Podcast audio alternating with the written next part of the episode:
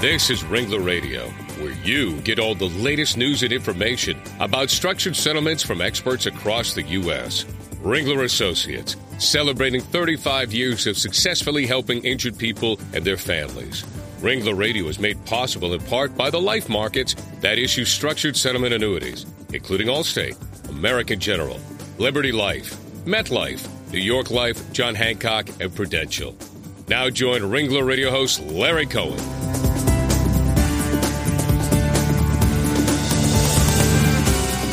Well, welcome to Ringler Radio, everyone. I'm Larry Cohen, head of Ringler Associates Northeast Operations, and your host here on Ringler Radio. Well, according to Sean Kane, an independent automotive safety expert and the founder of Safety Research and Strategies, 19 deaths and 341 injuries can be attributed to 815 separate crashes involving Toyotas that had accelerated suddenly and unexpectedly. We are now well aware of the problems plaguing the car giant and these are problems ranging from acceleration to steering problems, leaving many customers both in danger and uh, certainly many of them injured. Today, we're going to discuss the whole area of Toyota litigation and speak with an attorney who's tackling these cases and getting justice for the victims and the families of victims involved. And joining us today to help me with all that is my Ringler colleague and co host, Manny Valdez Jr. Manny is a settlement annuity specialist in our San Diego and Las Vegas offices with over 10 years of structured settlement, insurance, and financial planning experience. Manny, welcome to Ringler Radio. Thank you, Larry. I appreciate that being on the with you again. Great. I'm glad you were I'm glad you could join me. And our special guest today is attorney John Gomez, a nationally recognized trial attorney at the Gomez Law Firm in San Diego, California. John obtained the largest wrongful death verdict in California history at 106 million and is presently representing several individuals involved in Toyota acceleration litigation.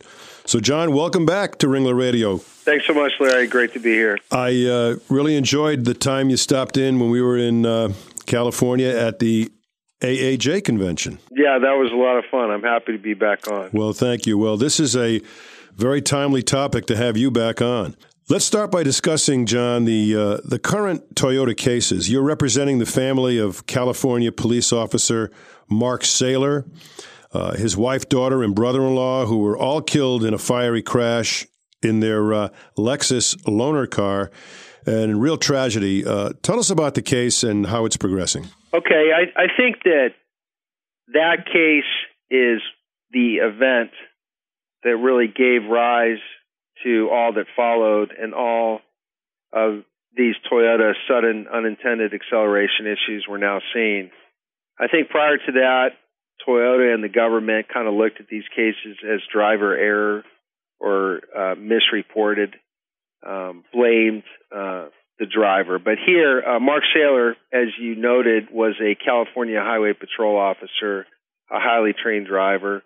Um, was a safety inspector for the California Highway Patrol, and he was driving a Lexus ES350 2009 here in San Diego when uh, he reported or had his brother-in-law Chris report to 911 that the accelerator was stuck and that the brakes wouldn't work and that they couldn't control the car. And so that was really the first time you ever had a contemporaneous report via the 911 call of exactly what was going on. He also had a guy who was as trained as anybody to get out of this situation. And so I think that event caused the government and Toyota to say, hey, you know, maybe drivers aren't making this up. Maybe this is a real phenomena. And I think it's the one event that kind of gave rise to everything that's followed. Well, I, I assume there had been quite a few reports prior to that that where people were complaining about the um, the acceleration issue, and how were they being addressed by Toyota at that point uh, before were, before this accident? Sure, yeah, there were hundreds, if not thousands, of reports and complaints. Uh, there were several investigations opened and closed by NHTSA, the safety arm of the federal government. And so I think the overarching theme was you know, this isn't really a safety issue. This isn't a real issue. This is something that drivers are misreporting. You know, they're either just not operating the vehicle correctly or something else is occurring. And so I think, you know, the overarching theme was, you know, we're not going to listen to the customer. And John, get, getting back to uh, the Saylor family a little bit, could you uh, tell us about the uh, the family's lawsuit against Toyota Motor Corporation as well as the uh, dealership? And does this suit go beyond damages and product liability? Yes, um, the case has been filed in San Diego Superior Court by essentially what happens is Mark Saylor is driving with his wife, his daughter, and his brother in law. The vehicle gets up to police estimate 140 miles an hour because the throttle is completely open and the brakes completely fail. All four of them uh, die instantly. And so the case has been filed in San Diego Superior Court against Toyota, also against the dealership. What they were driving was a loaner car.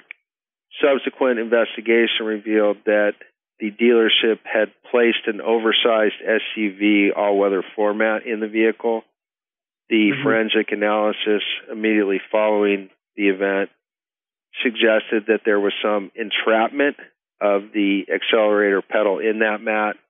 And uh, it turns out that a customer of the dealership that had borrowed that exact same car had complained about the floor mat in the pedal and had a similar event just a few days before. So, as it stands, we have uh, a lawsuit pending against both Toyota and the dealership. Uh, the case does go beyond product liability and damages. I think the family's main objective is to make sure this never happens again to anyone. And I guess we're already kind of seeing changes um, in that regard. Well, and, and, I know you participated in uh, some of the congressional hearings that uh, were discussing, you know, the Toyota's uh, the sudden unwanted acceleration issues, and uh, some of the relatives of um, the family were there. Can you tell us kind of what transpired and uh, what really was was said at that hearing? Sure, that was a big event. Um, the Government Oversight and Reform Committee held hearings um, to look at the issue.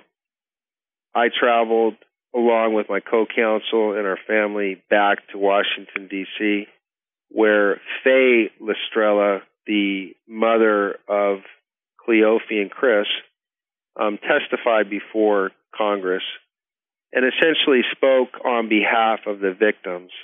The panel also included um, various safety advocates and representatives of Toyota, including Mr. Toyota himself from Japan, um, and then uh, victim advocates um, like my client. And so it was I really the the room itself was packed with media. According to reports, there had not been so many people inside the building since the 1950s. Um, her testimony was extremely compelling. You could see Congress members reacting with emotion to the things she said, and she was a very powerful witness in sort of telling the story of all those who have been affected by these problems. You know, uh, John, as recently as this morning, uh, I was reading in the Wall Street Journal that they discovered an email written by, I believe, an employee of Toyota, which seemed to be somewhat damaging to their case. Can you talk about that?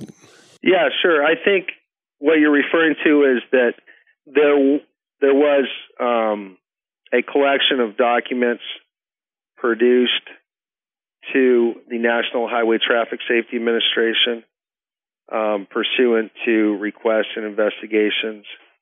And uh, in that, I think there's an email from, as I understand it, Toyota, sort of North America back to Toyota of Japan, saying, look, you know, we have to come clean on this. Um, the time to hide on this one is over. We're not protecting our customers by keeping this quiet. And so I think that that suggests um, that Toyota was aware of the problem and made attempts to um, not be truthful with both the government and with consumers. We we know that they just got fined more than sixteen million dollars for not uh, being honest with the government about a pedal issue and um, not being truthful and timely about that. And so it's starting to show a pattern. I think, you know, when my event first happened, my family's event first happened, you know, what they did was they talked about floor mats, said these are all floor mat related. When events continued to unfold, they said, hey, it's a sticky pedal problem. You see it kind of, they reveal the truth incrementally and only when necessary. It's kind of like peeling an onion.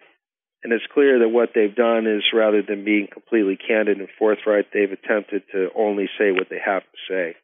So, yeah, I think it's a very damaging communication um, on Toyota's part, and I'm sure will present itself in many uh, lawsuits. Yeah, it was an interesting discovery. When uh, when you're representing clients, John, and, and going against uh, corporations like uh, Toyota, uh, do you find that it's, uh, it's difficult in terms of dealing with them in the litigation process? You know, I, I think that litigation is always difficult for clients. And so it's something that maybe we tend to forget as lawyers, you know, that this is their life. And um, I think it's difficult generally. In terms of a big case or big cases, very well publicized cases, you know, they bring their own collection of um, stressors, you know, that have to be dealt with as well. When you have a case that receives kind of national or international attention, I think you have to manage that process as well. But I think that the main thing, you know, you have to keep in mind is the client and their objectives and what they really want, and make sure they're always taken care of and comforted and feel as if you know they have someone on their side, and that's what we try to do. Well, John, you are getting a lot of publicity, obviously, out of this case, and uh, especially in your area of the country. Uh, how are you sorting out potential clients who are trying to, I'll call it, jump on the bandwagon of this litigation? Uh, how can you sort out those who are merely trying to do that versus significant clients who've really had the problem? Do you, do you find that some of those people are showing up on your doorstep? Well, I think anytime you have a real well publicized event, you know, I think that the um, Ford Firestone issues of a few years back comes to mind.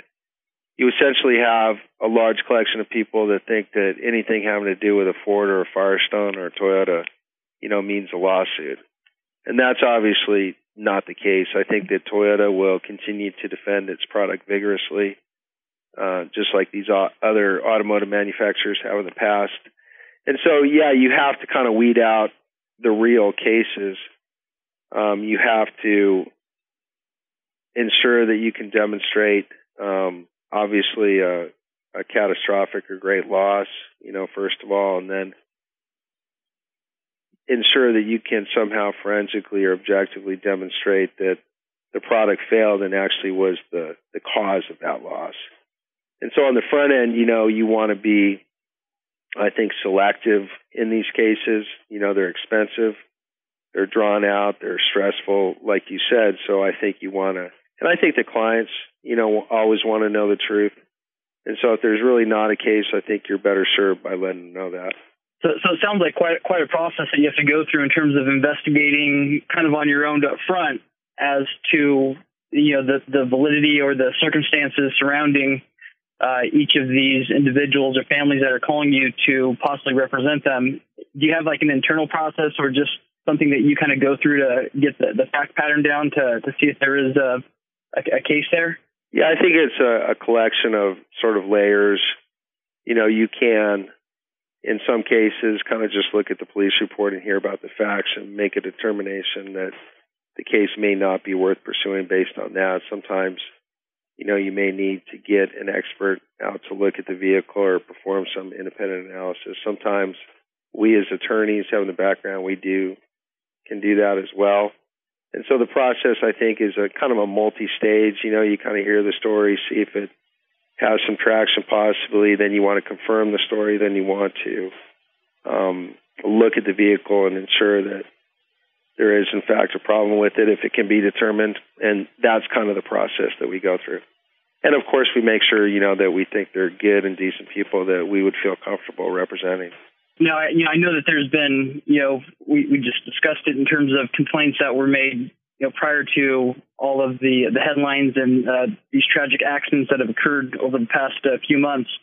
Um, how how how are they handling all the complaints that they hear now from customers that have Toyotas or Lexuses? Uh, how, what, what's the process in terms of dealing with those complaints and you know taking them seriously and, and reviewing them? Well, I think what we heard during the congressional testimony from Mr. Toyota was that Toyota would never again blame the customer. In terms of, and we, I think we have yet to see whether that's true. In terms of the federal government, the federal government appears to be a bit more responsive to uh, consumer complaints of unwanted acceleration. So we tend to see them um, obviously being less dismissive you'll see investigators go out on serious injury or death cases and actually perform a field investigation. I don't know, you know, to what degree they were doing that before. I think a lot of it they would just take the complaint and kind of close it.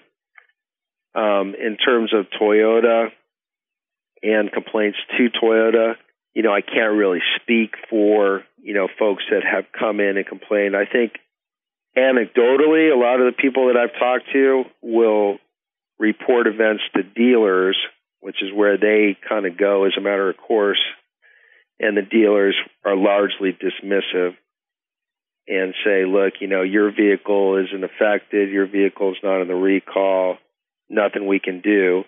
And the problem is with a lot of these vehicles, there's no sort of investigation that they can do that's actually going to show the problem insofar as assuming it's an electronic or computer based error, there's not a fault code they can download to detect the failure. So there's not a mm-hmm. ton, you know, of things that they can do to say, okay, yeah, you're right, this was a problem. So I think they tend to, at least anecdotally from what I've been hearing, I think Toyota's kind of doing the same thing that it's always done, other than the recalls and the uh, retrofits that it's engaged and, and they're. And they're really dealing with uh, you know the the acceleration issue, the the floor mat, the um, the electronic system itself, uh, the brakes. Um, it sounds like there, there's you know really four different aspects or, or main facts that are uh, causing these vehicles to continue to uh, speed up or uh, stopping them from being able to brake in time to avoid the uh, the accident itself. Yeah, it appears there's a lot of different factors that can combine in any one event. You know, I think there have been reported uh, pedal entrapment problems. That is uh, interaction between the accelerator pedal and the floor mat. I think that's a problem of pedal design uh, that allows a floor mat to get in between, you know, the pedal and the ground. Um, and I think what they're finding is the length and angle of the pedal. That's why you see a lot of the pedals being sort of retrofitted and replaced. You have these mat issues with these all-weather mats and the grooving on them that can catch the corner of the, the pedal. You have um, problems that appear not to be explainable by floor mats or pedals in cases where consumers have actually removed the mats and still have the problem. You know, those can be caused by electrical problems um, some people have other theories. It, and then there's larger issues as well. Once you get into the situation, the car's going when you don't want it to go. It's very difficult to get out of that situation. In our vehicle and in most Toyota vehicles at the time, there wasn't what's called a brake to idle um, capacity in the vehicle.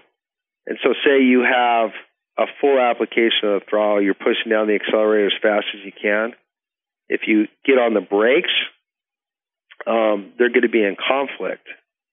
Um, and so what will happen is the the power it'll suck the power out of the brakes. The brakes will fail, and then you have brakes worth nothing in a full open accelerator, such as what happened in my case. The better system and the system that Toyota is going to have going forward, if it senses a conflict, and you can do this in your own modern vehicles. If you have your foot all the way on the accelerator and you get hard on the brakes, then the throttle will disengage and go into neutral as it should. If the car is sensing, you know, one foot saying go, one foot saying stop, the safer course is to stop. And so at the time, whatever was causing these vehicles to take off, there was no brake to idle capacity in these vehicles. And that was the biggest problem. And I think if it had had that in the vehicle that Mark Saylor was driving, obviously we wouldn't be having this conversation. Well, obviously, John, Toyota's been taking an awful lot of flack for a lot of these issues, and uh, rightfully so when it when it's important to uh, point them out and, and, and make the proper corrections. But in fairness, let, us let's, let's look at the other side of, of, of, the ledger. Has Toyota done anything positive from your perspective? Are things getting any better uh, along the way? What can we say? What can you say about Toyota that you've discovered in your research that's uh, a plus? Well, I think we know that Toyota's always been known for quality. Um, I think Americans and other consumers have always been happy with Toyota products and the service and treatment they receive. And so I think that's obviously a plus. Um, I think going forward, what we see is Toyota phasing in these brake to idle um, systems. In 2012, going forward, all Toyota vehicles will have that system. And so I think that's a big plus, obviously. Mm-hmm. If you mm-hmm. have that system in place, it doesn't really matter if the car is trying to jump, if the brake's going to override any failure like that, then that's a big plus. You see a lot of retrofitting right now um, in terms of the pedal length, in terms of at some level um, the on-off ignition on push ignition systems. That's a plus. And so I think, you know, going forward, uh, my clients' biggest goal was to make sure that this didn't happen to more people, that things got better. And I think we're already seeing, you know, positive changes. And, uh, and I'm sure other auto manufacturers are pausing to take a look at some of their own, you know, internal workings of their automobiles to make sure that these kinds of things don't happen to them. Wouldn't you wouldn't you say that there's kind of a, been a timeout and people have been looking a little closer at how they've engineered their automobiles? I would certainly hope so. You know, I think that what we've seen happen to Toyota in the past year or so, I think would cause any competing manufacturer to say, "Hey, I better make sure that we're not dealing with these problems as well." You know, and it's very interesting to to to kind of dovetail with what you talked about last summer on our, on our program you talked about litigation being the catalyst for positive change in various corporate uh, conduct. And uh, this could be a perfect example of that, couldn't it? Well, I think so. I think what you saw was the federal government and the Department of Transportation through the National Highway Traffic Safety Administration basically doing nothing for years about these problems. And it takes a tragedy like ours to really capture the attention of both the government and manufacturers. And I think it'll take litigation to ensure that manufacturers like Toyota take issues like this seriously. So, yeah, I think this is a perfect example. Terrific. Well, let's take a quick break, and uh, we'll be back in about a minute with attorney John Gomez from San Diego. We'll be right back. Did you know? Ringler Radio is one of the top three rated shows in iTunes. Thanks to all of our listeners who download all the Ringler Radio shows. We invite you to listen to other shows on the Legal Talk Network.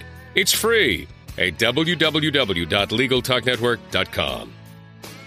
Since 1975, Ringler Associates has provided the finest structured settlement services to all parties involved in the settling of physical injury claims.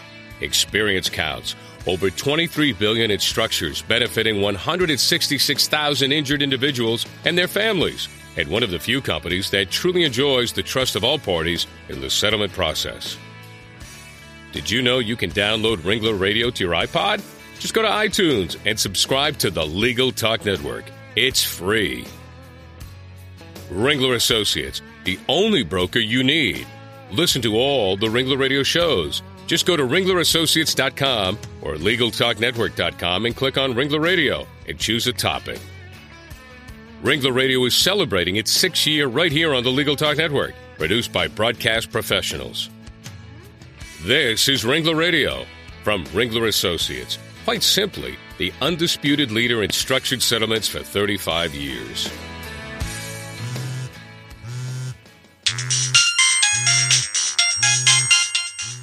It's the office calling again. Don't answer it. Why not? I'm listening to Legal Talk Network podcasts to get my CLE credit in West Legal Ed Center. Oh, yeah.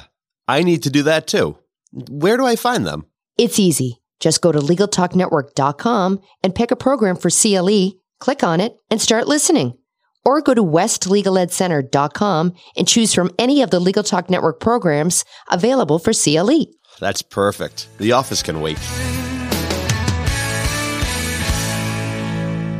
Welcome back to Ringler Radio. Glad you joined us. I'm joined by my colleague Manny Valdez Jr. and by attorney John Gomez from San Diego, who's been very involved in the Toyota sudden acceleration litigation. Uh, John, you know, customers, drivers of, of Toyotas and Lexuses, that you know, they're certainly they've lost you know some confidence in the uh, the vehicles.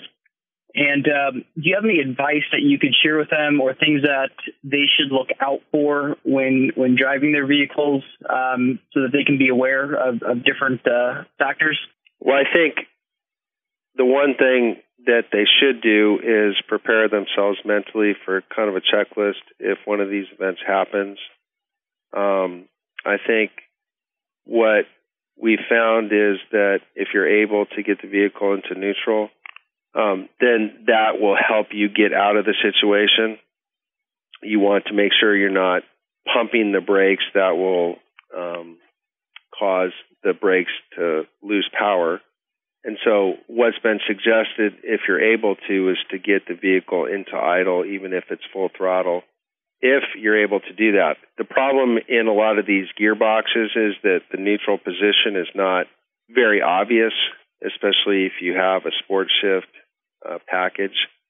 And a lot of us today don't really use neutral with these automatic vehicles. You know, back when we all had sticks, we knew right where it was. I think in a lot of these vehicles we don't. So I would say, you know, make sure you know where your neutral is. Make sure you know how to turn the vehicle off if you need to. In some vehicles like Mr. Saylor's, uh, with a full open throttle, you had to hold in the push ignition for a full three seconds and uh, nobody knew knew that. Nobody knows that. And so I would say, you know, kind of go through a checklist, kind of like you were an airplane pilot, just to give yourself some level of safety. The chances are it's obviously never going to happen to you, but I would go through that. If there is an event, then I would say be very persistent. You know, don't let anyone tell you you're crazy. Um, when you go to the dealer, I would say get out of that car, never drive that car again, report it to the government in terms of, you know, customers that have these vehicles and haven't had a problem, if they're called in for a retrofit and they're going to change the pedal, what they're doing is they're kind of sawing down the pedal, um, kind of modifying it. I would say, you know, I want a whole new pedal assembly. So I would insist upon a new pedal if they're getting a uh, retrofit.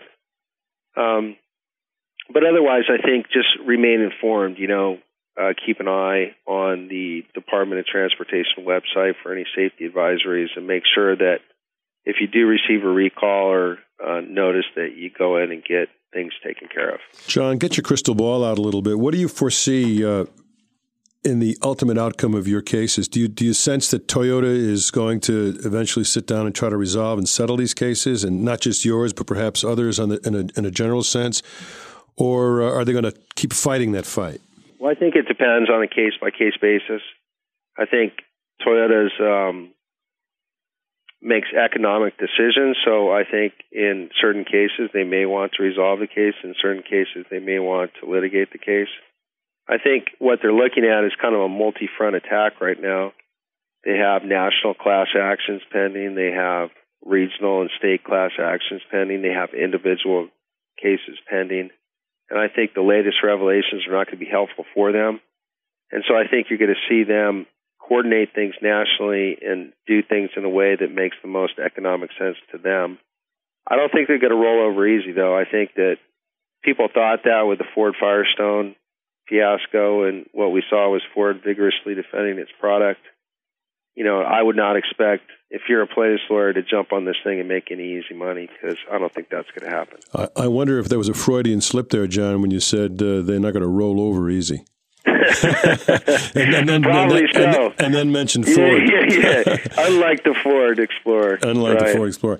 Let, let's let me close on this note, uh, and it's really a, an interesting, you know, window into the the psyche of the American public. The recent purchase incentives that Toyota provided to customers seem to have worked. They, they seem to have been successful. Sales went pretty significantly up in the last couple of months with those incentives. How do you reconcile the rush to buy these Toyotas in the face of all these uh, public problems that are out there? Is it simply a matter of money talks? Well, I think money always talks. Uh, I think we as Americans, especially in these times, always like a bargain. I think a lot of the Toyota vehicles are not formally on the recall list, mm-hmm. and so maybe that provides some level of comfort to consumers. I think also, you know, with the issue out in the open, I think most consumers presume that Toyota is now taking care of the issue and that the government's now taking care of the issue so that if the vehicle's for sale, um, then it must be safe and not have all these problems that these other vehicles had in the past. Well, I would assume those sales folks for Toyota at the dealerships are being asked a lot more probing questions. Uh, I imagine other so. than just the color of the car, you know. Yeah, or whether it's got air conditioning exactly. or not. You know? Exactly. Well, how about some final thoughts, John? Anything to tell our audience that uh, you want to get across to them about this whole uh, Toyota litigation? uh, Well, I just think the most important thing is obviously uh, the safety of Americans, and you know, it's our hope through bringing this case and similar cases that going forward, uh, these unnecessary tragedies won't won't occur and happen uh, to others. I think that's the main goal of our clients, and it's certainly our main goal as well. Well, we wish you all the success, John, and uh, thank you again for joining us. If someone wanted to get a hold of you and get in touch with you, how would they do that? Uh, we're on the internet, of course, at www.thethegomezfirm.com, or you can call us at area code 619 237 3490. Great. And Manny, how about yourself? Uh, they can certainly uh, reach me at uh, ringlerassociates.com, and uh, the 800 number is 877 231 3334. That's great. And all of you out there can reach any Ringler Associate at ringlerassociates.com. And you can certainly access any Ringler radio show at ringlerassociates.com or from the Legal Talk Network at legaltalknetwork.com. Please uh, tune in and try to look at some of the other shows we've done. I think you'll find them uh, quite fascinating and informative. And there's a whole list of them there. So we've done a lot of them, haven't we, Manny? We have, absolutely. Well, I'm, I'm sure that uh, we're going to be doing a lot more as well. So, to our audience out there, once again, thank you, John. Thank Tha- you. Thanks, to our audience, for listening. Now go out and have a great day.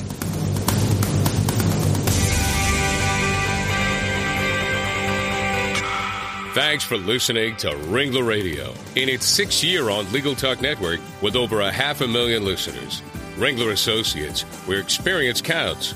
Since 1975, Ringler Associates has provided the finest structured settlement services to all parties involved in physical injury claims. Ringler Radio is made possible in part by the life markets that issue structured settlement annuities, including Allstate, American General, Liberty Life, MetLife, New York Life, John Hancock, and Prudential.